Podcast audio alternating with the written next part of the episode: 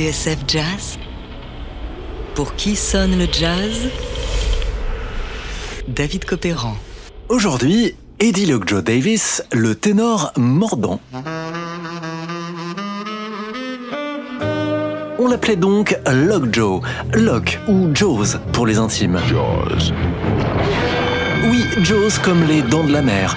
Une histoire de mâchoire, quoi.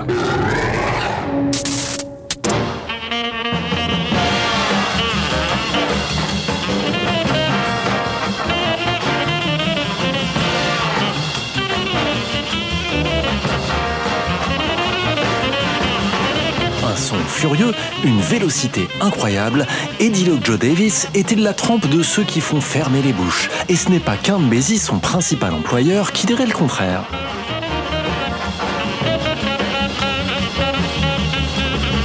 Ténor entier, comme Ben Webster ou Coleman Hawkins, il savait faire parler la poudre dans n'importe quel contexte, en big band comme ici, ou en trio avec un orgamond.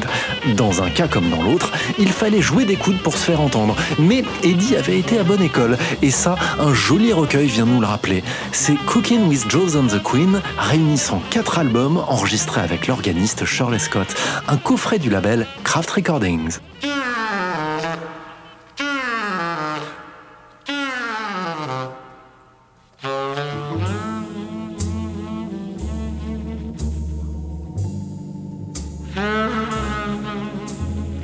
Eddie Davis est un harlemite pur sucre. C'est là qu'il est né en 1922.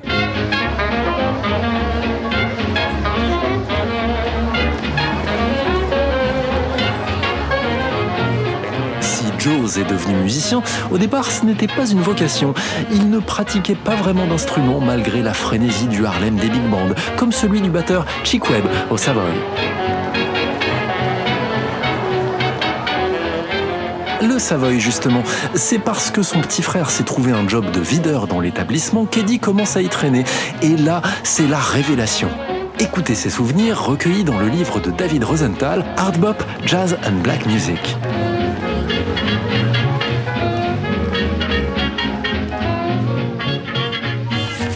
Au Savoy, des Joes, j'en prenais plein la figure. Les lumières, le bruit, la musique.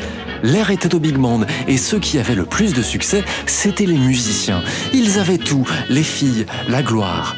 Alors un soir, je me suis dit, mec, ça c'est pour toi. J'avais remarqué que les plus populaires étaient les batteurs et les saxophonistes. La batterie, je trouvais ça encombrant. Mais le ténor, après tout, pourquoi pas? Voilà comment, selon la légende, Eddie va devenir en seulement 8 mois un ténor redoutable. Si au départ il se fait sortir des jam sessions par ses aînés, au milieu des années 40, c'est lui le patron. Lokjo sert d'arbitre. Il décide de qui joue et de qui ne joue pas. Eddie, raconte Miles Davis dans ses mémoires, dirigeait l'orchestre maison. C'était un vrai enfoiré. Des gars comme lui, Bird, Dizzy et Monk, les rois du Mintons, faisaient toujours des trucs barrés. De cette manière, poursuit Miles, ils écrémaient tous les gens qui ne savaient pas jouer. De toute façon, si tu montais sur scène aux Mintons et que tu ne faisais pas l'affaire, on te sifflait ou on te bottait le cul.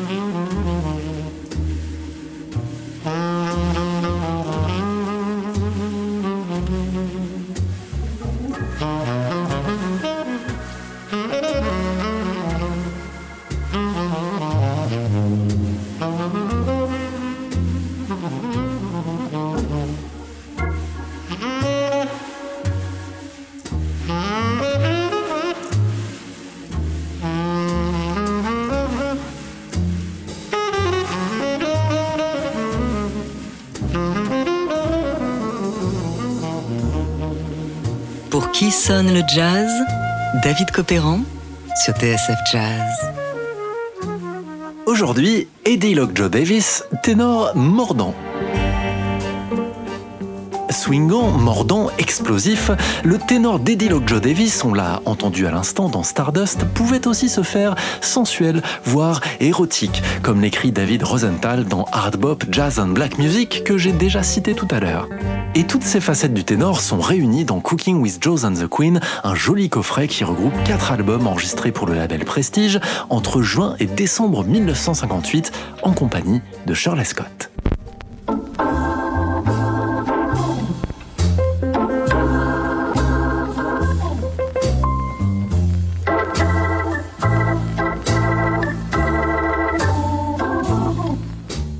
1958, Shirley Scott a 24 ans. Elle joue de l'orgue, du piano et parfois même des deux à la fois, comme ici.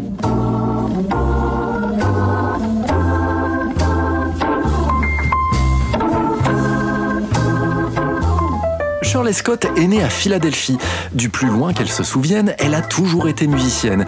Elle a appris le piano sur les genoux de sa mère, l'orgue à l'église et la trompette à l'école. Mais ce serait résumer un peu vite, car son père, membre du Parti républicain, gérait un petit local qu'il transformait régulièrement en club de jazz.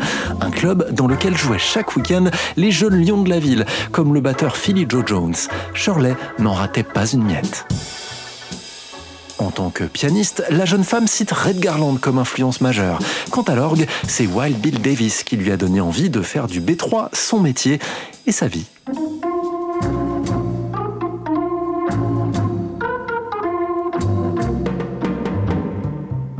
Lorsqu'elle débarque à New York au milieu des années 50, Shirley Scott ne tarde pas à croiser la route d'Eddie Joe Davis, son aîné de 12 ans. Ensemble, ils vont former un groupe qui va, sinon révolutionner le jazz, consacrer cette formule emblématique de l'époque, celle du combo avec orgue, batterie et saxophone ténor. Une alliance qui a plein d'avantages. Puissance, swing, électricité, souplesse et surtout qui recentre le propos musical vers quelque chose de plus soul, rappelant l'église, le ténor prenant la place du prêche. Un truc que la génération du bop a eu tendance à oublier. Cette musique, qu'on appellera bientôt soul jazz, est aussi riche de toute la dualité des Afro-Américains. L'église, oui, mais le charnel. L'esprit, oui, mais la sueur. La technique, d'accord, mais avec une bonne dose de blues et de soul food. Et si l'on peut en profiter pour filer la métaphore culinaire et célébrer les plaisirs du son et de la chair, autant y aller tout de suite.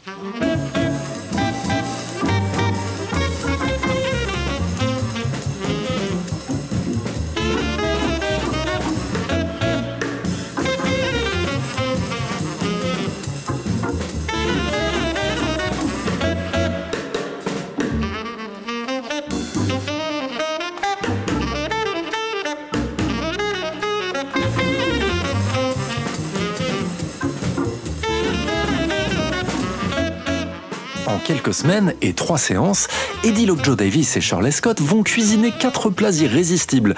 Cookbook en trois volumes et Smoking, des disques qui ne rigolent absolument pas. Ça cavale, ça pétarade, ça dynamite avec une joie de jouer considérable.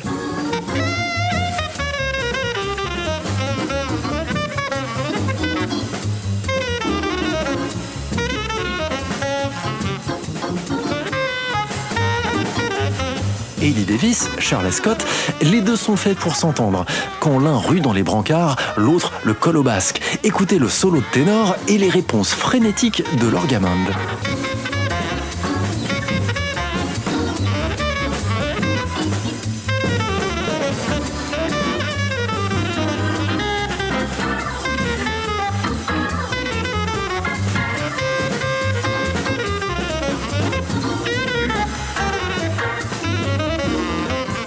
Dans un entretien à Wayne Stiss et Janice Stockhouse, Shirley Scott se souvient de l'ambiance de franche camaraderie qui régnait à l'époque et des petits coups bas entre amis. Comme le jour où le trio d'Eddie Davis partage à l'affiche de l'Apollo de Harlem avec les Jazz Messengers d'Art Blakey, période Bobby Timmons, Lee Morgan, Wayne Shorter et Jimmy Merritt. Avant qu'elle entre sur scène, Timmons, le pianiste, avait sournoisement débranché la prise du B3. Lorsque le rideau s'est élevé, aucun son ne sortait plus de l'orgue. En guise de représailles, Shirley Scott avait enduit le piano de vernis. Résultat, pas moyen pour Timmons de jouer deux notes. On était des gamins, tout le monde trouvait ça drôle, raconte Shirley dans le livre Jazz Woman, Conversations with 21 Musicians, à lire en anglais. Enfin tout le monde, sauf Art Blakey et l'autre Joe Davis bien sûr.